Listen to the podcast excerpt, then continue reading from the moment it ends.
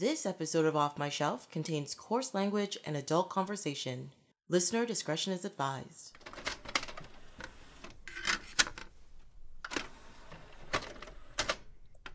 Hello, my name is Tracy James, and welcome to Off My Shelf, a podcast about movies that are well off my shelf, where we go through my DVDs and talk about the movies in my collection. In this episode, Erica Donovan is here to chat about the short lived series about death, Dead Like Me. Welcome! Hi. Uh, Hello. it's kind of weird to start talking about this show because it's such a, a tumultuous time. I don't know. Uh, so I felt kind of awkward watching it. But yeah, season one, Dead Like Me. Let's go.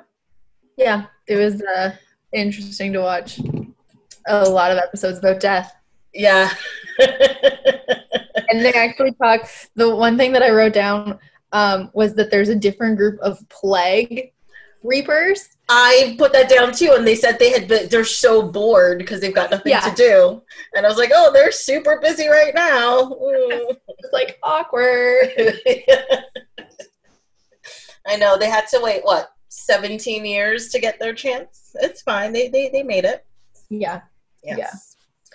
Yeah. So that was, that was a good place to start. Yep. Dark. It's good. Yes. it's a dark show. It real like tell the truth. I knew the show was about death, of course, dead like me, but I remember it being more like lighter than it is. You know. Um, and then while I was watching it, I'm like, oh, the show's kind of heavy, but there's a amu- couple of amusing things in there, of course. But it's Yeah, a lot heavier than I remember.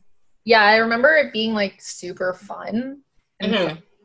and then rewatching it, I was like not laughing as much as I think I did the first time I watched it, like in when it came out. Yeah. I don't know if that's just like the time we're in or we got older and now death is closer. Or do you think it's it, well? I mean, because we got older. I mean, with life experiences and all that kind of stuff, the the points they're trying to hit just hit home a little worse. Yeah, probably. Yeah. Or yeah, I don't know. I just didn't find myself enjoying it as much as when it first came out. Maybe it's just one of those things that like you can't rewatch. Like there's movies, right, that like you'll watch the first time, like, oh, this is amazing, and then you try to watch it again, you're like, oh, that's not cool. but I find a lot of those movies where you're like, that's not cool, more has to do with a change in mentality than anything else, like societal mentality, like, you know, like the type like sexist jokes or like gay jokes or racism and stuff like that, where at one point in time that joke would have been hilarious, but now you're just like, oh no, that's hitting the wrong term. Like, that's not right. you know? Yeah. Whereas this didn't really have those points where you're like, mm, that's not really socially acceptable anymore. yeah it was surprisingly good with that like it it it touched all of the areas. Like i mean you know like old people and young people and you know uh gay couples and colored people uh, colored people. Oh my god as a black person I, i'm not supposed to say that. I said people of color uh you know uh all that like they they touched on like a whole bunch of like different societal issues and and stuff like that. And uh but it was done in such a way that the show aged well on that level it, it wasn't horrible you know Yeah, there's there was nothing that you could look back on and, and make you makes you cringe now because they Mhm. did it so well even back then that nothing this show didn't not age well. It just wasn't as f- enjoyable. And maybe it is Yeah. because we're in a dark time right now. Yeah, yeah. Because it's, it's not fun. I mean, when when you're not watching a show about death, death is quote unquote around us. Like it's very prevalent right now. So I think that alone was just like, hey, guess what? The world's coming to an end and everybody's dying. Poke, poke, poke. You're like, "Ugh, stop it. Yeah. Mhm. Yeah, but I did. I did like the re- the plague reapers. I did enjoy that there was different. It, they weren't like the only reapers, which I mean, I did the math on it, and they wouldn't be the only reapers. No. But um, I did enjoy that there was different groups and different like there was a kid reaper that was for pets um, and then the plague reapers and i mean those are the only two other ones that i think you meet in the first season but Mm-hmm. i enjoyed that there's different groups and there's different like what people could die from an animal Yeah. And they have like their own little districts. So you have a certain amount here and here and here. And um, they have different ways, like different styles of doing things. And that helps get who helps decide who gets what Post-it note. And uh, like they actually really made up like a really solid mythology, can we call it? Uh, behind how that whole thing works. Yeah they didn't just throw in here's some reapers and whatever. They had a whole like organizational background to it. Like they they were writing what were they uh, i wrote it down somewhere. They were writing self evaluations Yes. at one Mhm. point they were doing self evaluations they did paperwork in another episode. They Mhm. filed like they it was a whole organization that the writers had planned not just here's five reapers that are taking souls. It Yeah. was- Yeah. like there's a it's there's a hierarchy you know? But like they said in the last or the second to last episode of the season what was it? They're like um everybody's a temp or like death is a temp job and life is the vacation. And i was like oh that's even more depressing. So hey what else? We're taking vacations from our vacation. yeah yeah. I mean At we all do that At least it's only a temp job, right? Like you're not you don't do it forever. Well, you probably do it for like a while. Because I mean, like, um, some of them have been dead since like the 1930s and stuff, right? Yeah, it was um I know Daisy Adair died in 1938. Betty died in the 20s. Daisy was yeah in the 30s on um the set of Gone of the Wind. Mm-hmm. What was his name? Mason. He died in the 60 in the 60s. And then I have like none of their real names. I wrote Cop Lady. Yeah, uh, she was a meter maid. Um, she did join the police academy. she did. Wait, what? Oh, I think That was doing season two. I think that's season two. I watched because there's no consistency. yeah. Um, Um, yeah, she died in the 80s because she was inventing uh, leg warmers. Yeah, And I was like, what? yeah, she got like strangled by leg warmers because she was doing she was doing well as a, as an independent businesswoman, and her friend got jealous. Yes. Stole her idea. Mm-mm-mm. That's so sad. Like you're around for a long time. Yeah, yeah, it's true. So, but we don't know um what's what's the main guy's name? Rube. Yeah. We don't know when he died. No, you don't really know much about when he died or how he died or how Mm. long he's been dead for. I would assume he's probably been dead the longest just because Betty was like he's been running this whole district, right? So you Yeah. assume that like maybe he's the one that's dead the longest, but he also doesn't take bodies, so he's not really ever going or souls. He's not really ever going to move on. He Every once in a while he does, yeah. Yeah. yeah, he took a couple, but like the majority of souls are getting taken by the other group, the other four. Well, I mean, he's he's what middle management, so he'll be there for a while until he screws up majorly and then gets fired. So we'll see how that goes. How you get fired for middle management soul grouping? well, we didn't get that far. I think the show probably finished before it got to that kind of level. So I was trying to remember what the movie, what the movie did, what the what was in the movie. I'm sorry, there's a movie. Yeah, there's two seasons and a movie. I thought there was only two seasons. No, they came out with um a straight to video. I think it was a straight to video or it was a TV movie, but they did try to wrap some things up with a movie. Oh, I did not know that. I was going to. I totally should. I used to own both seasons and the movie, and actually, I messaged my dad to see if he had um, the TV show, and he had said he didn't have it anymore. Um, yeah, in 2009, Dead Like Me, Life After Death. but I don't remember what it covers. George's George's been dead and working as a Grim Reaper for five years. She and her three colleagues get a new chaotic boss. George looks different to the living. Example, her mother and sister. That's a very unhelpful description. Yeah, because Mandy Pat Patinkin, he didn't. He Mandy didn't Patinkin. Patinkin. Thank you. I'm like I'm gonna say it wrong, but I'm gonna say it. um, yeah, he didn't come back for the movie. yeah, I'm assuming so. It was And very- also, Daisy changes for the movie as well. They got somebody else. Sarah Wynter. I don't know who that is. she sounds like a Hallmark movie person. Oh, but she was in. Let's see, let's see. What was she in? She was in 24. Oh, She was also in an episode of Sex in the City. She was in The Dead Zone. Apparently, Dead is on her, her list of things. Windfall Damages. That was a prestigious show. She was a security specialist. Uh, Californication. That was a good show. One episode of Elementary. American Odyssey. I've never heard of that one. Goliath. Yeah, she's she's been in stuff. But no Hallmark. Um, not that I can tell. Okay. There, there's quite a few. T- like, there's one called "Abducted," "Fugitive for Love." Maybe that that's a hallmark. uh, it does not say hallmark. I have no idea what that is. But maybe like a lifetime movie or something. It must be. Yes. But yes. Anyways.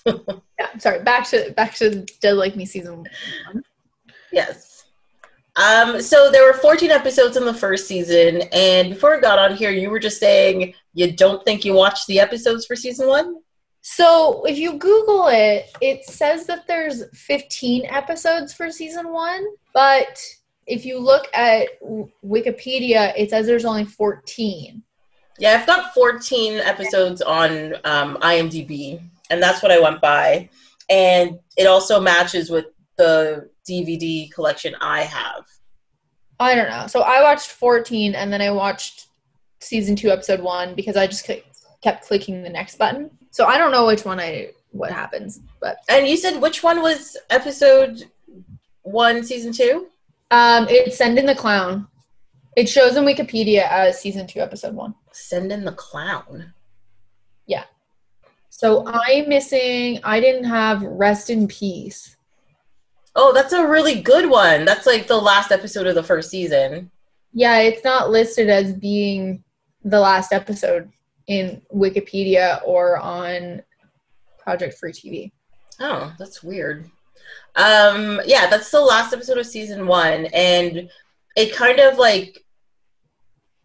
So one thing about the show that confuses me is the timeline, like the season takes place in. It makes it doesn't make that much sense to me, especially since like the like I had thought maybe like a year had gone by, two years or whatever by the end of the ep- the the season. You know, based on Yeah. their relationships and all the stuff that's been going on. But then the last episode, which is apparently Rest in Peace, is when she gets her gravestone on her grave. And um, it's her day, and she gets to have like a quote unquote day off. Um, and I was just like, wait, it doesn't take a year or two years to get a gravestone on a grave.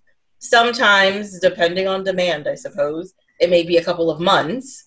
But I'm like, how long was this season supposed to be? So, my question. so looking at Wikipedia again, sorry, I did get the Rest in Peace episode. Mm-hmm. I'm not sure which episode I didn't get. Um, but it says that the Rest in Peace is on the first anniversary of her death. So the first season is an entire year. Okay. I thought she got the gravestone in an. I thought they got the gravestone in another episode because there was another episode where the family was at the grave. Was that in Rest in Peace? Yes. Because that was the one where, like, she tries to get her job back, and um, the boss is like, no, but then the cat gets um, sick, so she ends up taking the boss to the, like, the vet or whatever, and that's when you meet the kid reaper who takes the bunny. Yeah. And that's the same episode with the with the um, gravestone. Okay, so that's the one I watched last night. It's very hard when you watch them all so quickly. hmm Um, I can't remember the order of things anymore. Apparently, yeah, I don't. So it because it says that that's the first anniversary of her death, but then yeah, why is it taking so long for them? Maybe they're not. Maybe they didn't just get the gravestone. Maybe they're just visiting it because it's been a year. maybe because most of the episode you don't know why it's her special day, and but they have little cuts in between of like somebody cutting like a stone worker cutting the gravestone. Yeah. Um, so I'm like, wait, did they just get the gravestone then? Because my assumption was this was the day her gravestone was putting being put on the grave. It's usually a couple of days later or a month later or something, and they Yeah. get it and they put it there, right? Um, so I had assumed that's what it was, like that was the day they got it. But if it, they're saying it's just like a year later and they're just visiting it, because just like they did with um, with the the cop lady, um, her like they they had like a day where she had her day as well, but Yeah. you know she she can't handle her death still, even though it's been like forty years or whatever it is, um, and uh, and hers was like a lot more sad. You know what I mean. Yeah, and so yeah, because the cop lady, what is her name? Stop calling her cop lady. Roxy. Roxy, yes. So yeah, with Roxy's, I mean, I get that. I think it'd be harder to relive your death day if one of your friends murders you versus getting hit with a toilet seat from space. So the mentality that way, but like Georgia also didn't seem that sad about it being her anniversary. Like she kind of went about her day and yeah, helped um Mhm. her big. I don't Yeah, it's her big, yeah. Um, yeah, because you remember her big brown eyes. she was in a Hallmark movie. God, yes, she was in a Hallmark movie, um, which I thought was hilarious. As soon as I saw her, I'm like, "That's her big." Oh my God, yes. It is her big, her big brown eyes. Um, yeah, it just seemed weird that like she didn't seem that upset about it being a year anniversary Uh, compared to Roxy's, and also you don't have nobody else had their their anniversary day Within in the that year, year yeah, because only the the two of them. So it just seems yeah, it does seem weird that the that the season would end on her year anniversary when you still don't know how anybody else really died. yeah, exactly. So yeah, I don't. I, I that this is my confusion with the timeline. But what my thing is, there's probably a discrepancy in the order that they shot the episodes compared to like when they were aired. I think. I have a feeling the season was supposed to be shorter, and they added a couple more episodes in between there to like space it out or something. Yeah, they probably didn't get. Well, I, I don't know, um, but like, do new pilots get their 15 episodes in first season? I thought it was usually like 13. Well, now it is. Because first seasons of shows can get as little as, as like five or six episodes. Yeah, so maybe Um, guaranteed that many off the bat. maybe that's true. Because yeah, there's definitely a few episodes that are completely disjointed and they don't have any real like not disjointed. Disjointed is the wrong word, but they have no actual connection to the other episodes. Like there's no There's no, there's no like each episode has its own story, but you know how most TV shows have like the season storyline. Yeah. there was no season storyline. That's true. Yeah. it was always just like episode episode episode episode there was no there was nothing to pull you through the whole season to make sure Mhm. you don't miss an episode so you don't miss what's happening in like the season storyline Mhm. i didn't feel like there was one of those at all Well, except for the the like the grieving of her family. Like, how are they gonna actually like handle this process? yeah Uh, which was a whole other thing. But yeah, it's true. There was no really big through line. It was her just dealing with her death, and every episode was something different. And they even had like a clip show episode, which I was just like, really? In the first season, a clip show episode? All right, sure, let's do that. Um, so I thought that was really, I thought that was really odd. I didn't really get the point of her like watching her family grieve because to me this the show is about being reapers so yes her family's gonna grieve but what does that really have to do with them being reapers and how reapers work Yeah, I don't think it has anything. I, I think the show is not actually about reapers. She ends up being a reaper, but I think the show is actually about people letting go of things and how the dead don't let go and the living find it also hard to let go. If you know what I mean. Yeah, there were a few death people that didn't let go. Yeah, right. And the whole thing is about, and the thing that gets her in trouble throughout the beginning of the show, especially, is the fact that she refuses to let go of the life that she had because it's not her life anymore. Her life is over. Oh yeah, she and her parents' place. Yeah, yeah, and um, and it, they, she actually makes a few comments about it throughout the show. And one of the comments she makes in like I think the second to last episode is that um, she's fearful that she's haunting her family, and haunting isn't about the fa- like a ghost attack like being part of the family. It's about the ghost not letting go of what they used to have, and that's what her problem is. So she is sort of haunting. She's like she's in the house, she's moving around, she's there when they're not there, she's taking things, things are magically disappearing, things are moving around, there's weird noises, and people are like, What the shit is going on? So she really is kind of haunting them. Yeah, she's haunting them. She's not grieving with them, she's haunting them. Yeah, yeah. So I, I think that's why they are necessary for be for for them to be part of the story. But the parts where it's completely disconnected from her makes no sense. I agree with you on that part. Yeah. Did I write anything down that I found interesting? Did you did you notice AJ Cook was in it? AJ Cook. Who's AJ Cook again? Uh, Criminal Minds. Wait, yes. I wrote down a note about that. Yeah, she's in one of the. She plays like one She's of a the college characters student. She's a college student, right? Who like yes. be- befriends George. Mm-hmm. Yeah. Because I saw her and I was just like, I know who that is. She's very familiar. I looked her up. Like, yes. Um, and then I also made note that the cook that actually ends up dying in one of them, which I Mhm. actually really enjoyed seeing how upset Rube got about it, yeah. uh, because the two of them like butted heads so much over the food, but then he gets like the notice that he has to die, and he's like, "What the hell? Like, Hell, what? yeah. Are you serious? this guy?" Yeah. Um, he was in um, the movie you and I watched at the bar, um, The Shape of Water. He's in the shape of water? Yeah, and he's also in The Breakfast Club. Yes, he's the janitor in the Breakfast Club. Yeah, but Um, I don't remember him in the shape of water. maybe he didn't have a big part. I only remember what we saw at the bar. So Okay. Yeah, and he's a, he's like he's one of those people who's just uh, he's like a character actor, so he's just in a bunch of like random things. yeah, like Um, bit parts or like one episode of a TV show, or in this case, like two, I think. Yeah, it's two episodes he's in, and uh, yeah, as soon as someone was like, "Oh, it's that guy," but I find from that episode on, I'm looking at my notes. There's a lot of recognizable faces. So that's what uh, episode. Oh my god, that's far down. No, episode nine was when AJ Cook was in it. Yeah, so that's that's the same episode with the with the cook guy. Yeah, It's called Sunday Mornings. and then the next episode had the mom from Dharma and Greg.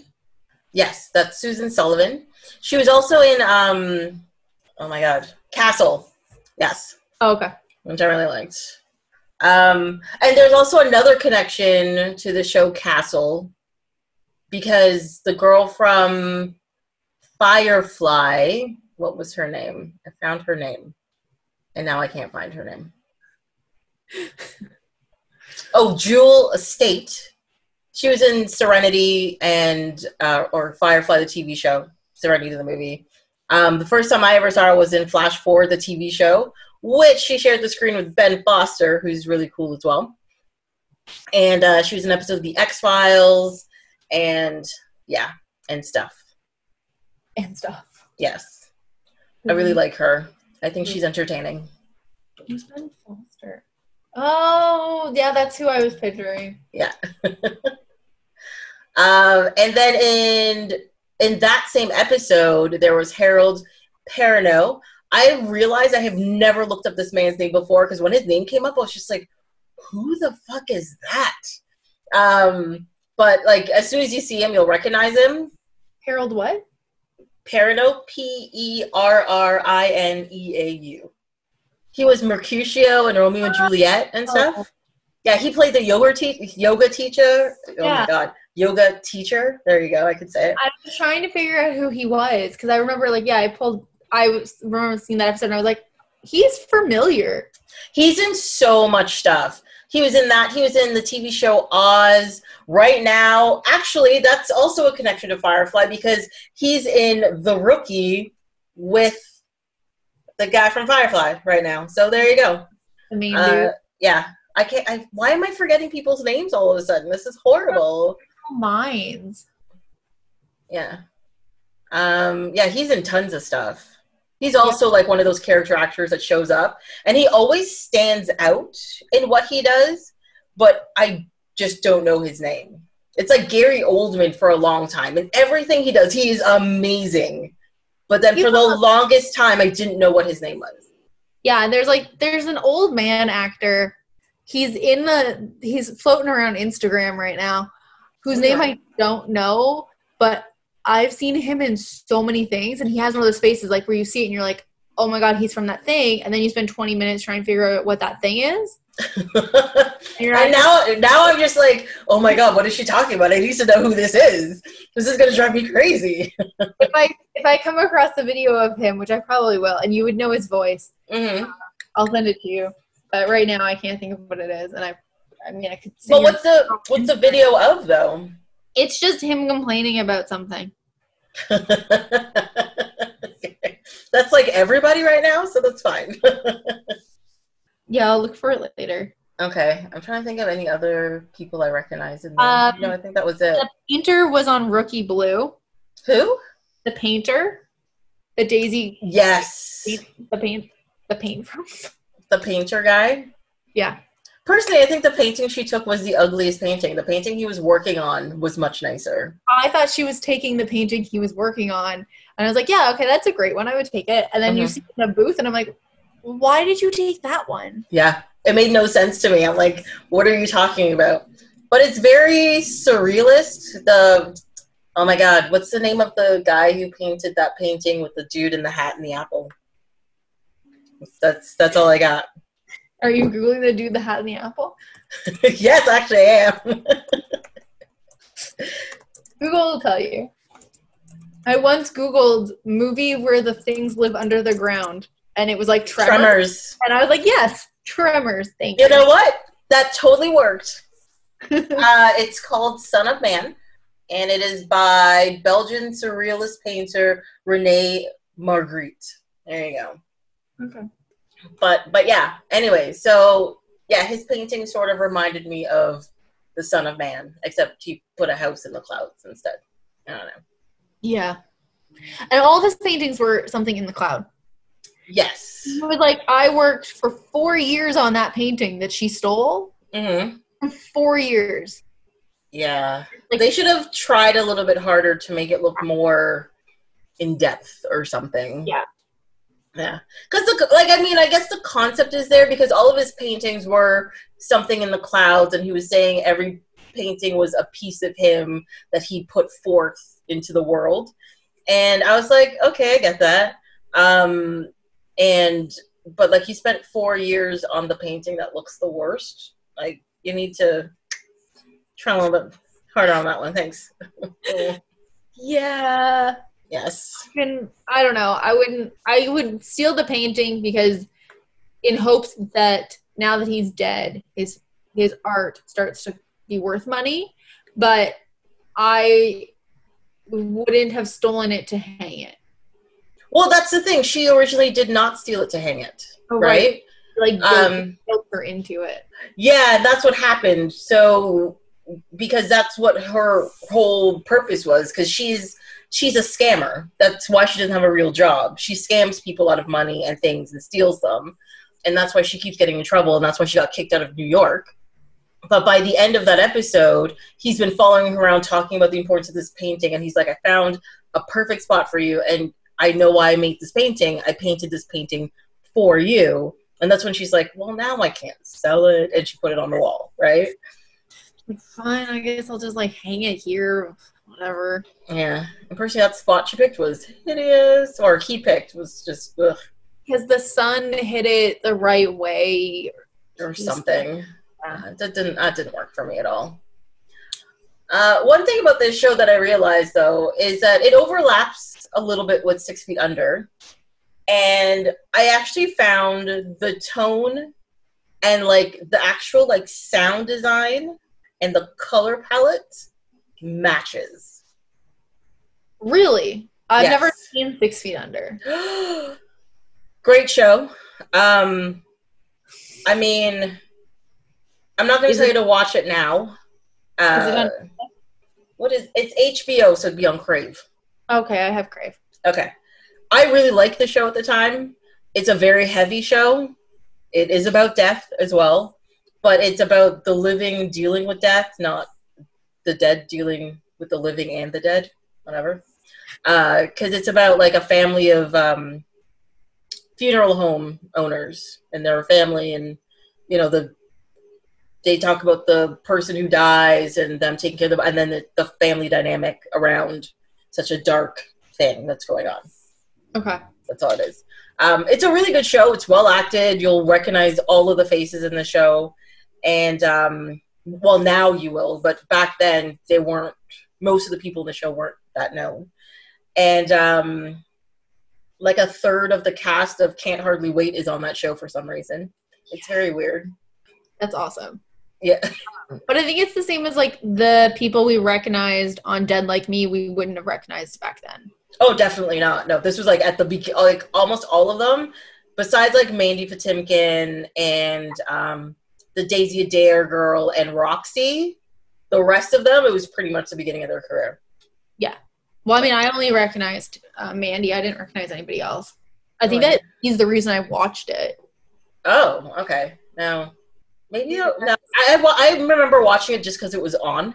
I didn't have a reason for watching it, and then I saw him on it, and I was like, oh, it's you know Indigo Montoya, and then there's the girl from like um from Roxy from like a different a different world and stuff like that from the 80s and was she on she was on like a fame or something she was a dancer Really? and, yeah. And the girl who played Daisy Adair, maybe I do recognize her from stuff after she did Six Feet on um after she did Dead Like Me. Can we talk about the Daisy character? I hate her with I hate every bit of my heart. so much. The second she came on, I was like, oh, right. Daisy. Mhm. Yeah. I tell you the truth, I didn't remember her character at all. I remembered the first uh, girl. Um, Betty. yes, I remembered her. I didn't remember her. I didn't remember Daisy until she came on screen. Mhm. And then I remembered her, but I didn't remember. I, I knew it was Rube, and then I knew it was the cop lady, and then I remember the British guy because I had a crush on him, Mhm. and then George, of course, but I didn't remember Betty or Daisy until Okay. I saw them on screen, and then I was like, oh, right. Yeah. After rewatching this one season, I feel like I've only watched like three episodes of the show previously, And you honestly. And I own it. So, like, I bought it, it was open. I must have watched it. But literally, I remembered like three episodes of the show. And I was like, oh, I remember this part, I remember this part, I remember this part. And then nothing for like four episodes. I'm like, oh, I remember this part. It was all very exciting.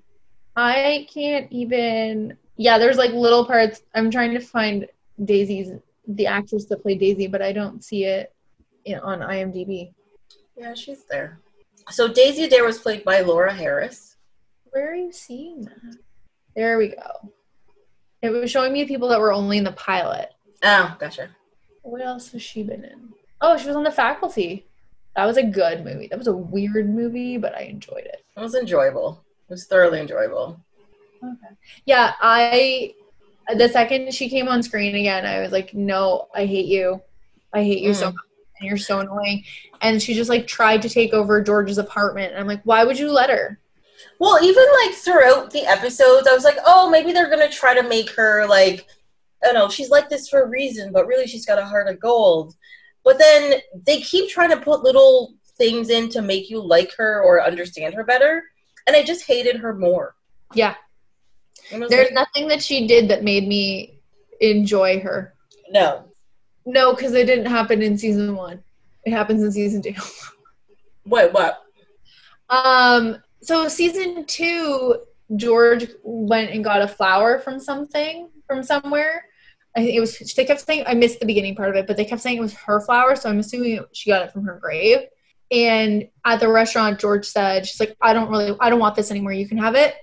to Daisy, and Daisy kept it and took it back home and put it in a vase for George. And so I like I enjoyed that part and George comes home to it and she's like, "Oh, my flower. Like I really I thank you. Like I wanted my flower." No. So I Yeah. enjoyed that, but that was in season 2. So I think in like the season 2 they tried to start making her a little bit nicer. There? Mm. All in season 1 everything she did just annoyed me and I just was like, "Why would people put up with this?" And no wonder she's not in New York anymore. Yeah. Well, well, that's what the that's the thing, right? So once she got in trouble for trying to um, swindle the rich lady and the son, Yeah. um, he was like, "You got kicked out of New York because this is the kind of crap you were doing. You can't do that here." And I was like, "Oh, that makes so much sense based on her personality and the stuff that she's been doing. She's just a horrible person." Gotcha. Okay, gotcha. Now I understand the character. But then, like, they try to soften you up for her because at the end of what is it, vacation? You know, the one where they're they're doing all the paperwork and stuff, Yeah. and they come across her paperwork, like what her last thought was, and her last thought was, "Why has no one ever loved me?" And I was like, "Yeah, because you're a horrible person." That's the only thing I could think of. I didn't. It didn't make me feel sad for her in any way. I wasn't feeling like, "Oh, that's too bad." I was like, "Cause you're a bitch." But like my last words could be, "Why has nobody loved me?" And then people would care. I'm not a bitch. Am Yeah. I? I am. Yeah, I am though. no. I actually put a note on mine saying my my final thought would probably be "oh shit." So I was like, all right. Yeah, I would definitely. I would not. Where were they? They had Georgia had a shoulda, woulda, coulda pile, and I was like, I wouldn't be in those piles. hmm And they had like a pile of like people that thought about their pet. No, I don't know what my last my last word would be like. What grouping it would have been in. I did really enjoy that. Like Crystal helped out with inputting things, and she didn't question any of it. She was just like, "Yeah, okay." I just like started typing things along and helping out, and promised Yeah. not anything. And I was like, she probably has no friends, and you guys are being nice to her and asking her for help. So of course she's gonna Yeah. Well, I mean, she came to the office at two o'clock in the morning to water her plants. I mean, Yeah. yeah, that's that's a that's kind of a, a notice of a, a not a very happening lifestyle. Yeah. But I just she just took it, wrote down people's last thoughts into a probably access sheet thing and went home and moved on with her life. yeah, she was just like, "Oh, I did something today. This was fun." And Yeah. she's like, "Oh, I like Roxy because Roxy just literally sat there while she was typing and just talked to her the whole time. Like nobody ever talks to me. This is crazy." And that's the thing, is like if you watch it, nobody ever talks to Crystal. Like Yeah. and then But- after that George uh, starts being like, Morning Crystal, like saying like saying hi to her after. Yeah. But yeah, like everyone just ignores the receptionist. Yeah, but she also comes across as really not friendly in any way, shape, or form. Like I wouldn't want to stop and talk to her when somebody's just mean mugging me as I walk in the door. But maybe she wouldn't be mean mugging you if you stopped to talk to her. That's true. But I mean, I had a job as a receptionist twice actually, um, and I people talk to me all the time. Like even when I had like things to do, and like you're talking to me, still I'm gonna type, and I'm trying not to be rude. Like that's right. I was only a receptionist at a job where nobody there was nobody. Oh, okay. I also changed my job title without telling my boss because I didn't care. They're like, well, you're gonna call me this now. I am the lord of the front desk. Damn, that's what I should have gone with. I went with like office coordinator. What? No, that's boring. You know. Uh, Lord of the front desk would have been yeah, so much better. yeah. Or magistrate of the entranceway. Oh, why were we not friends in 2000? So- oh, I don't know, because that was what. So that'd be like eight years before we met each other. It's fine. I mean, I don't even know when we, what year. Yeah, It's 2016. Yeah, that was 2016. Yeah, that makes sense because that's when I quit and went back to school. Yeah. Yeah. So if you ever need interesting job titles, just ask me. I'll come up with something. It'll be fantastic. I will definitely ask you for some suggestions. You're welcome. I also need some writing help, so Okay. read your things, you read my things. okay. Oh my god. Um, Uh, uh, something else I found out about the show. The film's actually the show was actually filmed in BC. Yeah, kinda makes a lot of sense. I googled that because I wasn't. Um, I was. I was curious if it was Toronto because I, I I remembered it was a Canada, but I couldn't remember where. Um, it was good it wasn't Toronto though because as soon as I know a show is filmed in Toronto, I stop paying any attention to what's happening on the show and I solely focus on the background. It's just like trying to figure out where they are in the city, but Well, actually, the reason why I looked it up is because there was a couple of shots that looked like, oh wait, isn't that this building? And that's why I looked it up. But I was like, oh, it is still Canada, but it's definitely not Toronto. And I've never been to BC, so I'm surprised it was just like, oh, this looks familiar to me. I spent like four hours in BC. That's when I flew there to take the train home. Spent no time there. That's fine. It's fine. Um, and I'm gonna do this to you. I'm gonna do this in every episode. This is a new thing that I started a little while Uh-huh. ago. Um, it's the Star Trek connection. Boo, boo, boo, boo, boo. You need better theme music. I do. I do. It's horrible. Oh Sorry, I need a. I need like a sound. A sound designer to to do all this stuff for me. It'd be great. So the show was created by Bryan Fuller. Okay. um, who is very well known for creating quote unquote quirky shows like Wonderfalls, Pushing Daisies, Hannibal, which was a dark, quirky show, and American Gods. But he's also a giant Star Trek nerd who wrote for DS9 and Voyager and is credited as one of the creators on the new Star Trek Discovery, which I don't enjoy very much, but whatever. It's fine. So yeah, that's like that's like an overarching Star Trek connection in every single episode because he had his hand in all of it. I'm now I'm looking at his Wikipedia page. Gotcha. Interesting. Hmm. So when I because I like I saw Bryan Fuller come up and I was just like, why does that name sound so familiar? That's really familiar. Looked it up and I was like, oh, I see Pushing Daisies. I'm like Star Trek Discovery. Excuse me. And then he wrote for like a whole bunch of stuff because he started out as a writer and then started creating shows or got on the creator level, and then he gets to do whatever he wants now. Wrote Carrie. Interesting. What is Wonderfalls? I don't know actually. I saw that quite a bit and I was like, I remember the poster, but I don't remember anything else about that show. Oh, it's that dude. He's in Pushing Daisies, which is why there's that chart of people that he frequently casts. Yeah, he's uh he casts the some of the same people in multiple things. I mean, which is fine. Wes Anderson does all the time. Yes. That's what makes it fun. Uh, But he does seem to have sort of like um interesting connection. a, a morbid fascination with death though, because especially with you've got Dead Like Me, you've got Pushing Daisies, and especially Hannibal, they're all death oriented shows. Um Daisies is death oriented. Yeah, because the pie maker, he like if he touches someone who's dead, they come back to life, and the girl he falls in is in love with died and came back to life, so they could never touch each other again. Why And would, then would she then die? she did she die again? Yeah. Oh, okay. So it's like this weird, quirky, slightly morbid Yeah. sort of thing, and then of course Hannibal. You know, it's criminal investigations and a dude that eats people. Uh, That's normal. that's totally normal.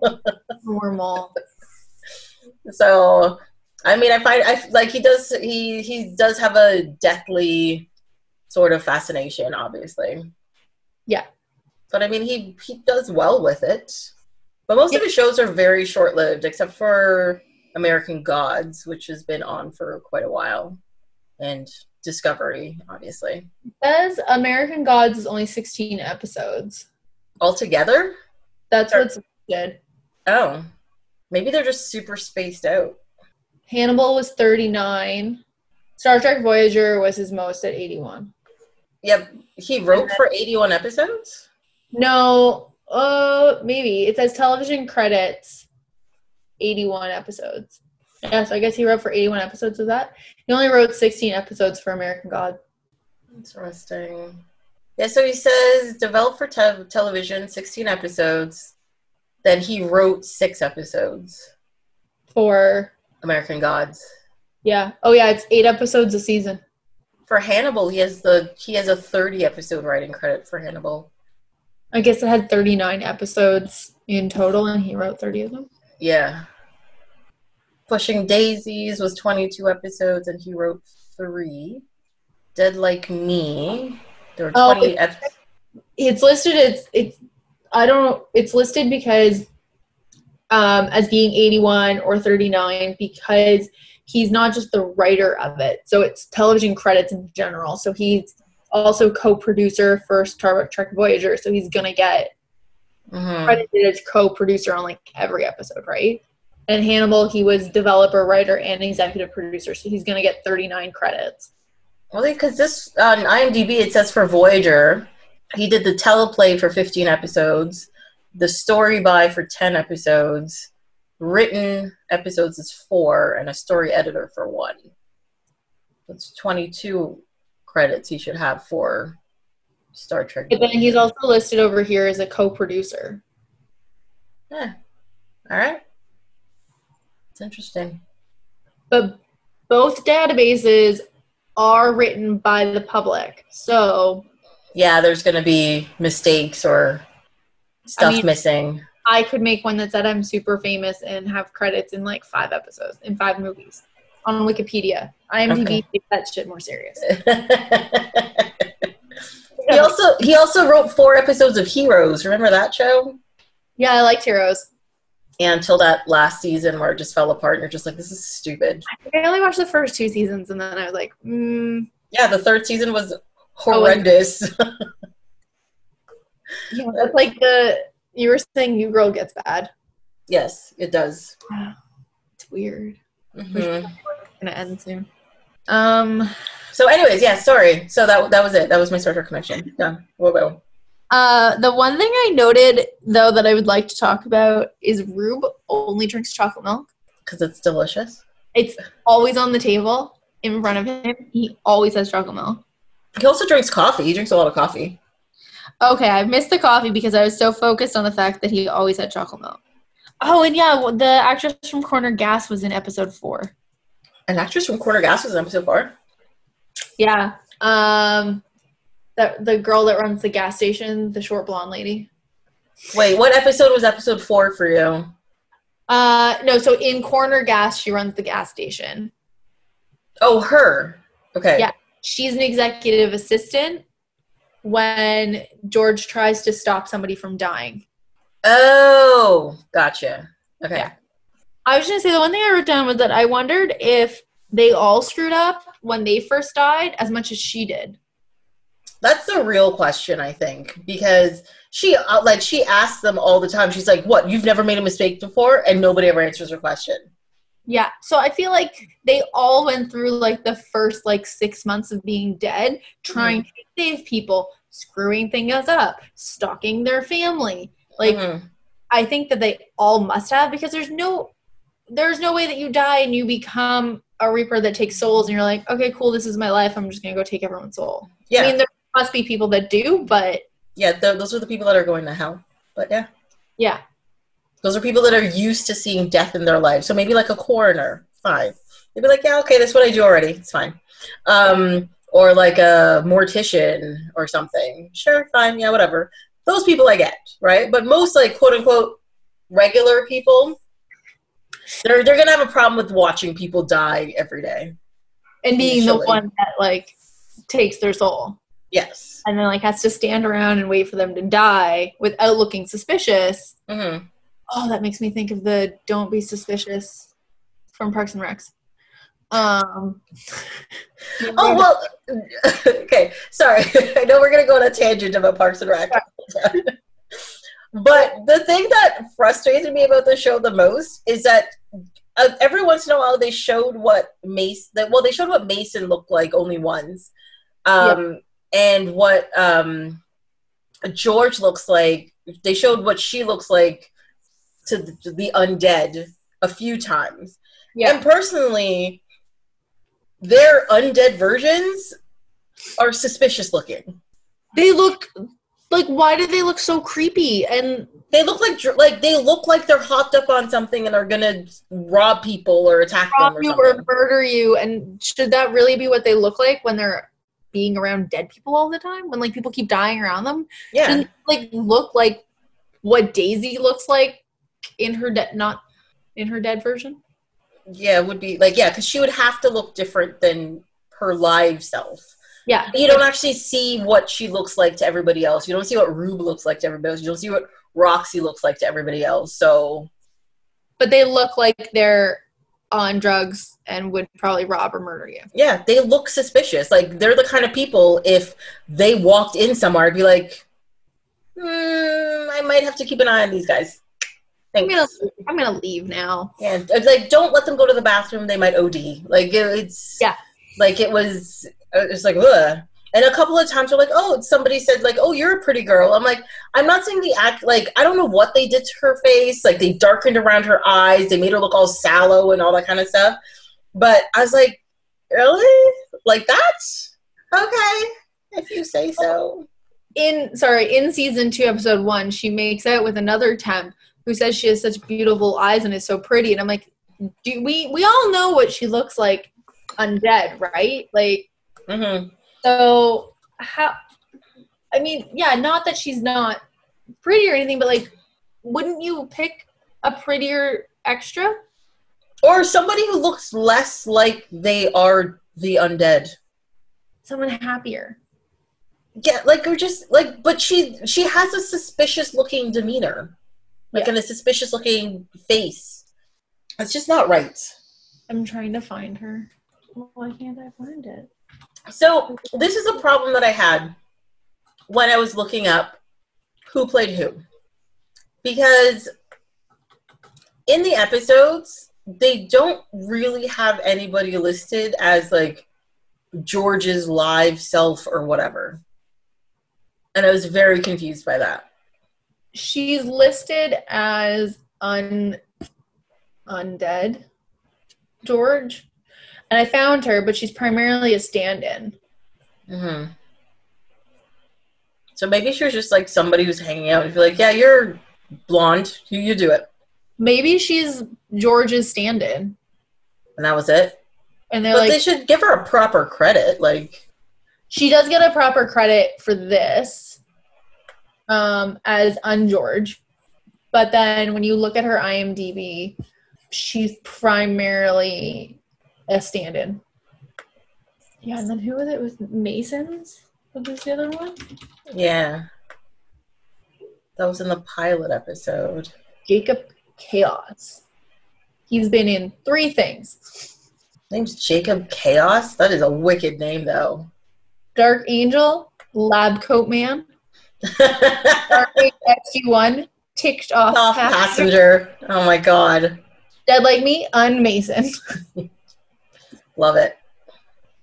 Dude, you didn't use your name well enough. Yeah. So another thing that really like bothered me about the show is how hateful they make the mother. Oh, I wrote down that she's always so annoyed. It's not just that she's annoyed; she's hateful. She's mean. yeah. She's, you know, she ignores people. There's nothing wrong with being stoic or trying to hide your emotions and stuff, but as soon as you're introduced to her, she's a horrible, nagging, mean person. And I thought throughout the series maybe they'd show why she ended up that way, like why she's so but nothing that they show within the show um makes it like this is why she's so horrible. No, and she's like that before George dies. So it's not that losing her daughter changes that. She was mean right off the bat. But yeah. And you're like, well, at first I was like, oh, she's just uh, annoyed with her teen daughter. Fine. Um, Yeah. But as you go through the show, even in like flashbacks before George was dead and talking to the sister and all that kind of stuff, she's still that way and you're just like what is your problem no wonder your husband's cheating on you which is a horrible thing to say but also the the husband's he's the thing is is you don't get a proper picture of the husband because he's not in it that much but he's really not a nice person either No. so you're like there was a couple flashbacks to when George was little that could show why she was like that way. Like even George as a child was not the nicest person to her mom. Like there's one Mhm. point where like her mom's like teaching her how to ride a bike and she's like, I'm doing it on my own, I don't need you. I'm never coming home and like bikes off.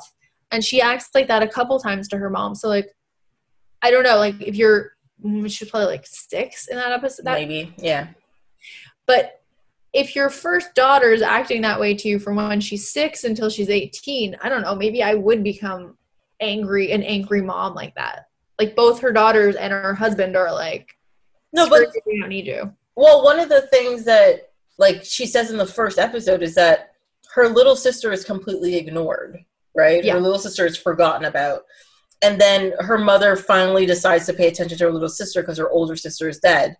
But her little sister doesn't really do anything wrong because her mother, every time she tries to talk to her, is mean and rude and is pretty much just like, suck it up, whatever. And so she withdraws and is just, and then she starts to get mean to her mom, right? Yeah. And the mom's trying to be nice, but she's already lost her set her daughter. Yeah, and she does. She does a whole thing about like, I feel like we're what is it, rats in a cage, and there's that bar, and we keep getting shocked every time we talk to each other. I'm like, because you're mean. You're not trying. Like, there's. She doesn't try to understand her daughter in any way. She doesn't try to have a discussion. She just like stop being weird.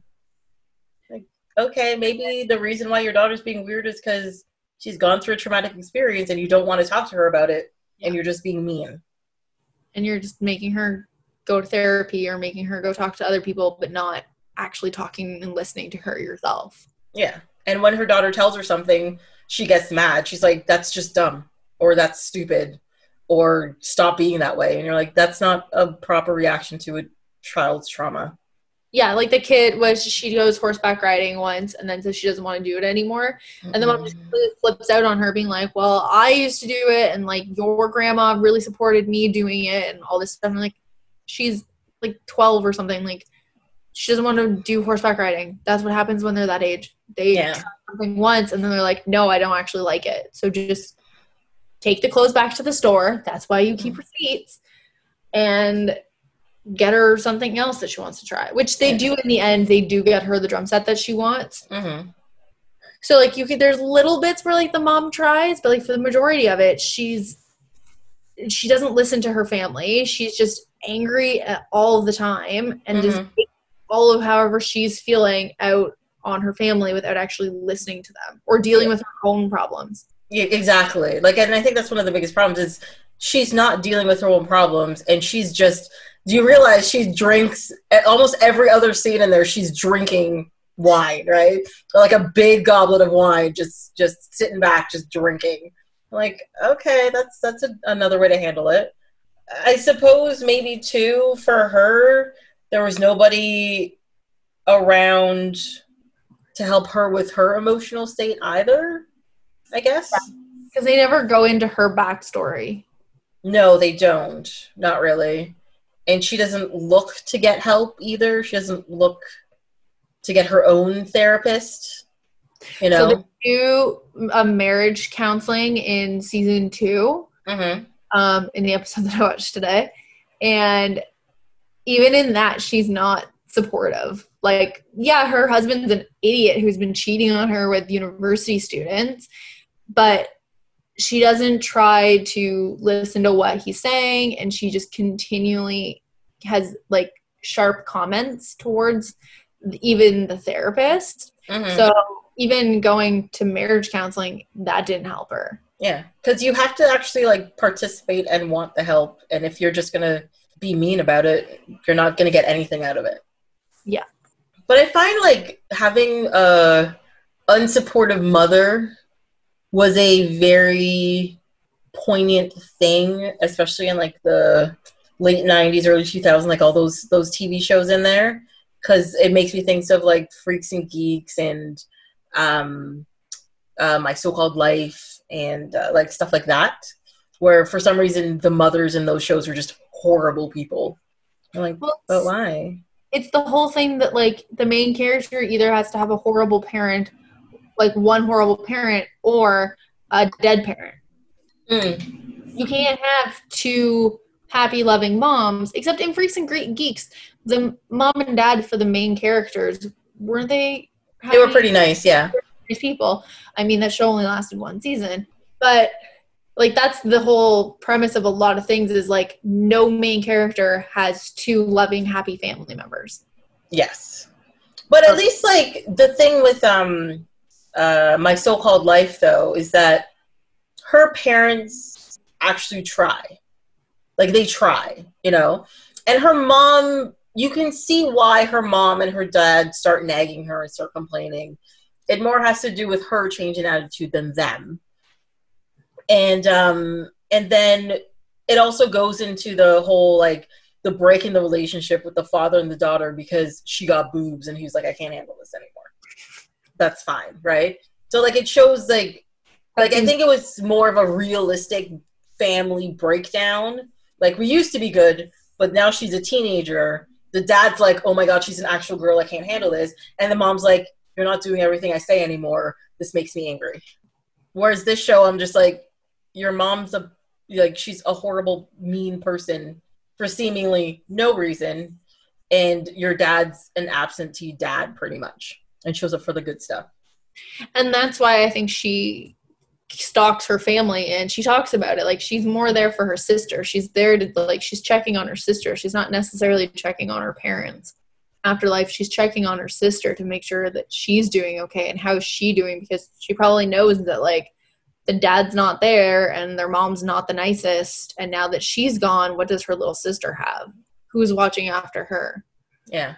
Well, because you see, like, especially in the later episodes of the show, you see a lot of episodes. Um, you see the sister sitting around a lot, just and the parents are just yelling in the background about Yeah. something. Like, there's the part where they're at the cottage, and what is it? Like, the wife has to kill the spider because the husband's scared, of, like, has a morbid fear of spiders. And he's, she's like, "Why do you gotta be such a fucking pussy?" You know? And she's just sitting out there petting the dog. She's like, "Oh my god, like I can't do this." as as a child of divorced parents i uh, thankfully don't remember any fights i know that my parents fought a lot when we were sleeping um, i have one memory of my sister and i sitting on the stairs listening to my parents fight but Mhm. i thankfully was under the age of five and don't have many memories from being that age. But like if that's your home life is sitting around listening to your parents fight so much that's Mhm. not going to help you grow. And so now this poor girl's lost her her sister like the, her only other like companion through all of the family drama and has to just like listen to her parents fight even more. Yeah, and she's got, and she obviously has nowhere to go and nobody to actually try and understand her because her she can't go to her dad. Her dad doesn't talk to her. Her, her dad comes in at night after s- school, quote unquote, um, because he's so busy, quote unquote. all the ladies Eats dinner, goes to bed, gets up in the morning. He's like, I gotta go, and leaves. And then her mom just snidely chirps at her the whole day and pecks at everything that she does. You know, like, why are you wearing that? What are you doing? Why won't you do this? Be normal. And then the rest of her time is listening to them yell at each other. Like, well yeah not getting anything from that. even there's one part i don't know if, if it was season one or season two now where she's sitting around reading and the mom's like why aren't you out with your friends? And she's like because i don't want to get high before noon. And her mom's like oh okay. And then they like talk about it a little bit. And then she's like the mom goes to sleep she's like i better not see any cherry stains on those pillows. So you just you just ruined a good moment that you had by throwing that at your daughter who like probably wasn't going to get cherry stains on the pillows Mm-hmm. probably already knows to not get cherry stains on the pillows but like you had like a somewhat nice connection and moment and then you have to ruin it like she had to make it terrible Yes, yeah. And she does that so many times throughout the series, and you're just like, just leave. Just you know, just keep your your snide comment to yourself. That's fine. You know, yeah. like just be happy for a second. Be joyful that you made a connection with your daughter and maybe you're going to get through to her and maybe she will turn out to be normal instead of playing with a taxidermied bird as a kite and have a toilet tree down the street. You know, like yes, it's a weird way to grieve, but let she her- needs an outlet, but you're not giving it to her. yeah. Just let the kid grieve. Yeah. Be nice about it. Yeah, and especially that, like, I was really shocked. Like, the mother just like packed up her sister's room and it was like, wow. "We're selling all of this, just get rid of it." And then when they go to the therapist, and the therapist like, "You packed everything away. You have nothing to remind you of her." They got rid of like most of the pictures in the house with Georgia in it, and then they, Georgia steals the one picture that they had. Because they went family photos like almost immediately.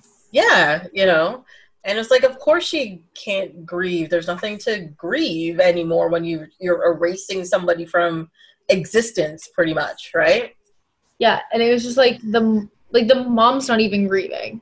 She's just like, oh well, my daughter's dead, and packs all her stuff up, and she's like, well, one less child to look after. Like, whatever, who mm-hmm. cares? Gone. Versus being sad about the fact that her daughter just died, and grieving over, they just pack it all up and sell it. Yeah, which I thought was crazy. But yeah. that might also have to do with the fact that, like, so when you first meet the mom, she's yelling at Georgia to get up, get a job because she's 18. She just uh, dropped out of college and she's like, I'm not taking care of you anymore. You got to do it yourself. Yeah. And my first thought about that, like, I don't understand what the preoccupation is with, uh, like, I know technically you're an adult by law when you're 18 years old.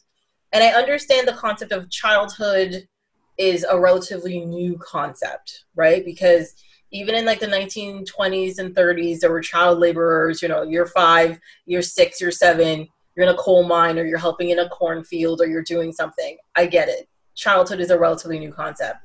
But since our society has moved forward in a different way and understand mental development better and all that kind of stuff, why is it that there's so many parents out there that are obsessed with kicking their kids out as soon as they hit 18 years old.